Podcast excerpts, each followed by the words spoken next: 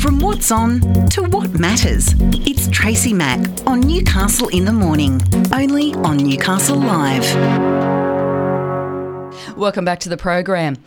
It was a very mixed reaction to the budget, but overall, it's pretty positive for the hunter.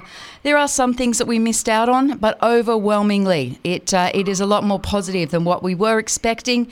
Joining me on the line now uh, to speak about it from a business perspective, it is the Business Hunter President Tony Rhodes. Good morning and welcome, Tony. Good morning, Tracy. Now, how are you feeling this morning? Um, I know that uh, speaking with Bob yesterday, it was kind of a, a case of, oh, what are we going to get? What are we going to miss out on? What are we going to miss out on? Seemed to be the big uh, the big question. But we haven't done too badly at all. No, I agree, um, and, and you're, you're, dead right. We uh, we never expected any uh, any great windfall announcements, but we certainly were concerned that um, you know some of those that have been previously promised may have been removed. But that doesn't appear to be the case overwhelmingly. Now, what is one of the most uh, what's the most exciting budget announcement that uh, that you heard come through last night? What one really made you go, "Yes, we got that"? Yeah, well, again, not so much that we got it, but that it was uh, the commitment retained. Mm. Um, and for me, we we hold the uh, probably two of the biggest assets uh, for the, the, state and the nation, and that being our port and our airport. And we've got to see those more uh, more utilised. They're underutilised at the moment the fact the commitments to both of those, with the uh, energy commitment for Newcastle Port and the um, yeah the upgrades to the terminal for uh, the airport, they were maintained. So so that's good news, and that momentum can keep going. And look, that's a big thing, isn't it? I mean, in private enterprise, we always talk about you know utilising your best asset and your suppliers, all of those kind of you know, you know the cliched talk. But that is these two assets are our greatest asset, aren't they? They, they absolutely are, but this region, and, and we need to be better at selling ourselves as an asset to the nation because, you know, history shows that a dollar invested in this region, whether it be private or public, um, brings great returns, and, and, we've got to sell that message to the world. Um, that, that's our government, and also, but to uh, to private enterprise. That's so Novocastrian, isn't it? It's such a Novocastrian thing to do that we don't promote ourselves, we don't self promote. We are the worst at telling other people about how good we are. Uh, couldn't agree more, and, and we tend to take, um, you know, a negative view on a lot of mm. occasions, and we look for the things that we missed out on rather than those that we've received. So we've really got to lift our sights there. Um, we, we, are, you know, in a, an increasingly connected world. Um, you know, we're finding more and more people want to come and live here, and why is that? Because it's such a wonderful place, pure and simple. We need to do some self love as a as a community, don't we? About ourselves, we need to get some self love yep. out there. Yeah, absolutely, absolutely. It, it, look, it sounds cliche, but it is. You know, we've always had this silly, silly attitude that you know we're underneath Sydney. You know, everything stops at the Hawkesbury. That's such a bygone day. You know, we are, we are the powerhouse of the state, and we need to stand up like the forwards in the Newcastle Knights and uh, and really shout that to, to the rooftops some might say the forwards of the Newcastle Knights need to stand up at the moment as well, but let's not, let's not go there. I, I was um, going. The, I was going the women's side tone. We, we were talking the women's. I, so I, yes, there's my nat, there's my natural male bias there. I should have appreciated that because absolutely they're, they're going great and showing what can be achieved. Yeah, but, exactly. No, you're right. As a region, and, and, and, this is an increasingly connected world. Um, you know, regions can stand up. You don't need to be a major city to be a player on the world stage these days. No. Um, I think we're starting to realise that, and certainly the world's starting to recognise that, and we're seeing increasingly, even through Business Hunter, um, you know, in this last 12 months, we've had business delegations from India, Japan, South Korea. We've got some uh, Danish delegations um, and, and, someone from Finland coming out in, recent, in coming months. Um, the world's founders, uh, we need to engage. We certainly do. Tony, on an infrastructure front, you know, we, we got some some big wins. We got the 500 million committed to the early work on the high speed rail between Newcastle and Sydney.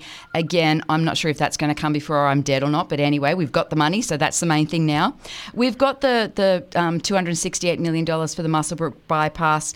Um, you know, we've got uh, we've got the 10.5 million set aside for for a town upgrade also for Muswellbrook.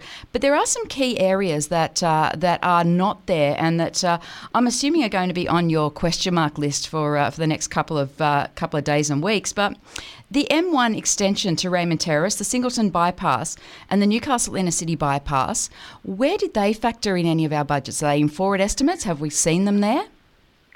We believe they are. Um, certainly, uh, a big part of our advocacy in, uh, in coming months and ongoing will be to ensure that they are not uh, dropped off the list. There's certainly no indication that they have been. Um, you know, those commitments uh, uh have been made previously.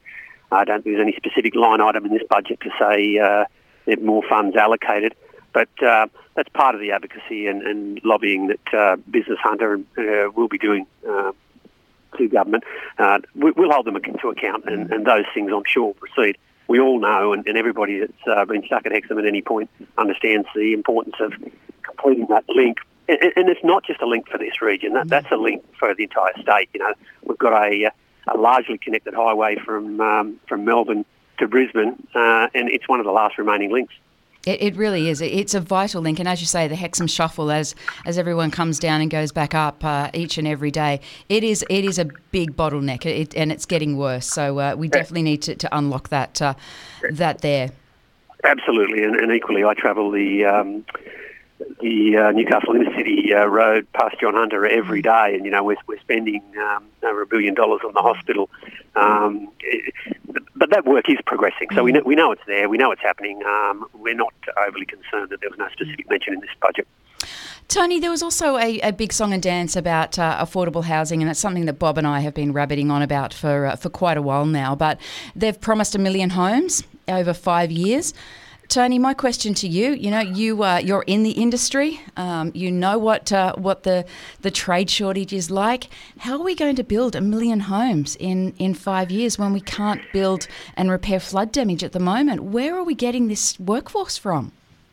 Yeah, look, Tracy, it's a bit of a, a chicken and egg thing. Um, the workforce won't come here if they have nowhere to live. Um, so you know, we're looking to attract workers, but so is every other region in the world. Um, doesn't matter where you go at the moment. It seems that post-COVID we have a, a, a labour shortage. Um, what I'm pleased to see in the budget is there's um, there's more innovative, and we're starting to have the conversation about how do we engage and better engage, more efficiently engage all of the workers that we currently have that we're we're not fully utilising. You know, in particular there because we, you know we've talked about migration, we've talked about skills um, training for the young. We're starting to talk about the fact that we're now living longer and with much more mm. vitality. So the idea that you know we get to 65 and we just um, shuffle off, that's an old-fashioned idea. We've got to look at how we more flexibly engage with those people that are transitioning to retirement or have recently retired. And I think there's a there's a big pool of people there that if we can make it more flexible, they already have the skills, they already have the knowledge, um, they add tremendous value and they're much younger than my father and my grandfather were at that same age. Mm. They have the vitality, they're keen to work, but they just don't want to do it five days a week, 40 hours. Um, so the government's raised the threshold in this budget. It, it's not big, but um, you can now earn close to 12000 instead of $8,000 um, before it affects your pension. I'd like to see that much higher. Yeah, I agree. And I'd, and I'd like to see public and private enterprise get much more flexible at how we have a conversation with these people. If they can give us four hours on Tuesday and six hours on Thursday, let's embrace that and say that's great because you've got value. So, so there's that section of the workforce that I think is underutilised at the moment. Um, we also have, of course, uh, people who are either primary or, or part carers, um, and there is some support for um, for that in, in the budget.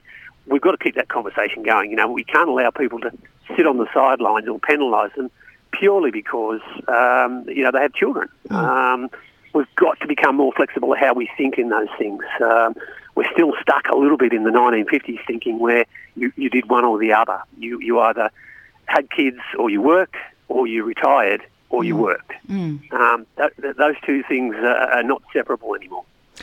Tony, it really is going to be an, uh, an interesting next uh, two years. There's no doubt about that.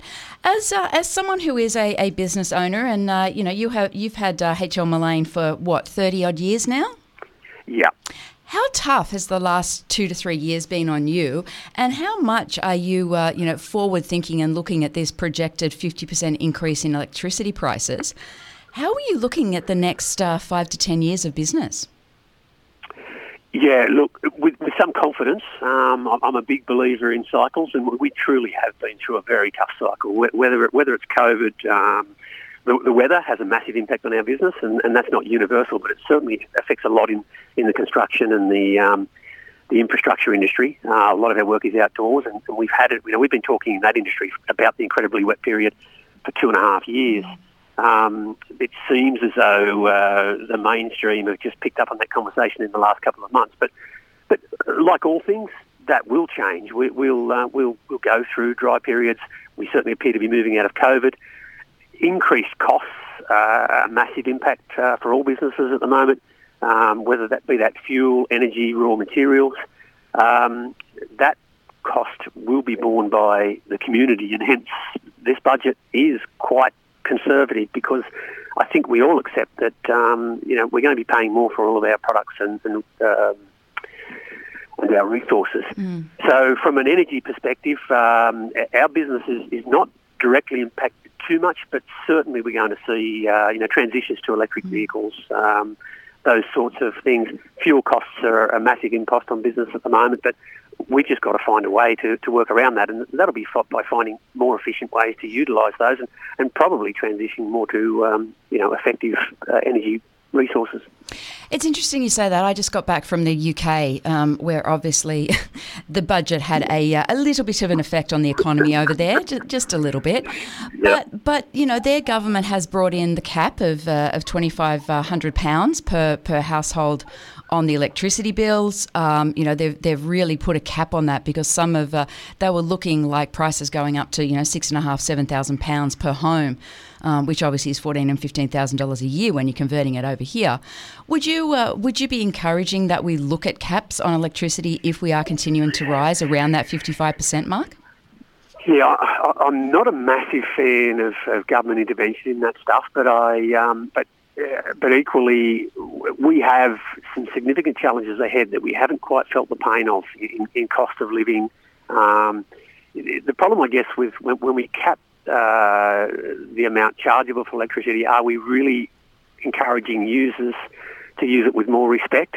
You know, I think there's uh, there's some work to do uh, community wide for us all to tighten our belts a little. And, and, and as um, you know, as easy as that is to say, and, and hard as it is to do, um, we we have some real challenges coming up with mm. the cost of fuel, the cost of groceries, the cost of energy, and the cost of mortgages. And quite simply, our wages are not moving and, and won't move uh, to keep pace with that. So, you know, something has to give, and that, and that means we have to find ways to uh, to live more frugally or more economically. And part of that is uh, better habits in, in the use of our energy. Um, and that ultimately is a good thing for the planet as well. Absolutely. Tony, I've got a 15 year old daughter who, the minute that it is cold, she'll have a singlet top on and she'll turn the air conditioner on. Um, she'll be as hot as hell and she's got a, a hoodie on. It's just basic things like that, isn't it? Put your hoodie on when it's cold and take it off when it's hot. Like it's, we don't need to immediately go for that air conditioner and for that, uh, that easy alternative. We've got to change the way that we do things couldn't agree more. And and I'm, at the risk of sounding old, um, I, I have children myself who are really good at turning things on, not so good at turning them off. um, but but you're right. Even um, you know our, our workforce is um, predominantly young people, and uh, the first uh, thing thought to do is to go to something electronic to mm. warm us rather than bring them more clothes or. Uh, uh, you know, uh, uh, as you say, a hoodie. Hmm. You, you and I are showing our age now, aren't we? We need to behave. we need to pay.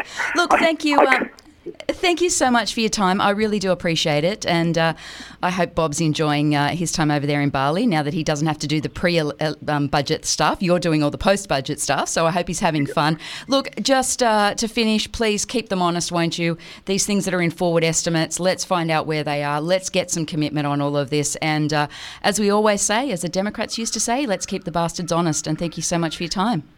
Good on you, Tracy. Thanks very much. That was Tony Rhodes, the uh, president of Business Hunter, talking about the budget. What do you think? Were you happy with the budget? Did it help your cost of living? Not a great deal in there for me, I must admit. But you know what? It's all about the greater good at the moment, isn't it? A well-being budget. Now we know what that looks like. Newcastle in the Morning takes you through the big events and the most talked about stories of the day that matter to you and your life. From what's on to what matters, Tracy Mack takes you beyond the headlines, what it is, why it matters, and how it impacts your daily life. Tracy Mack brings you Newcastle in the Morning, weekdays from 9 on Newcastle Live.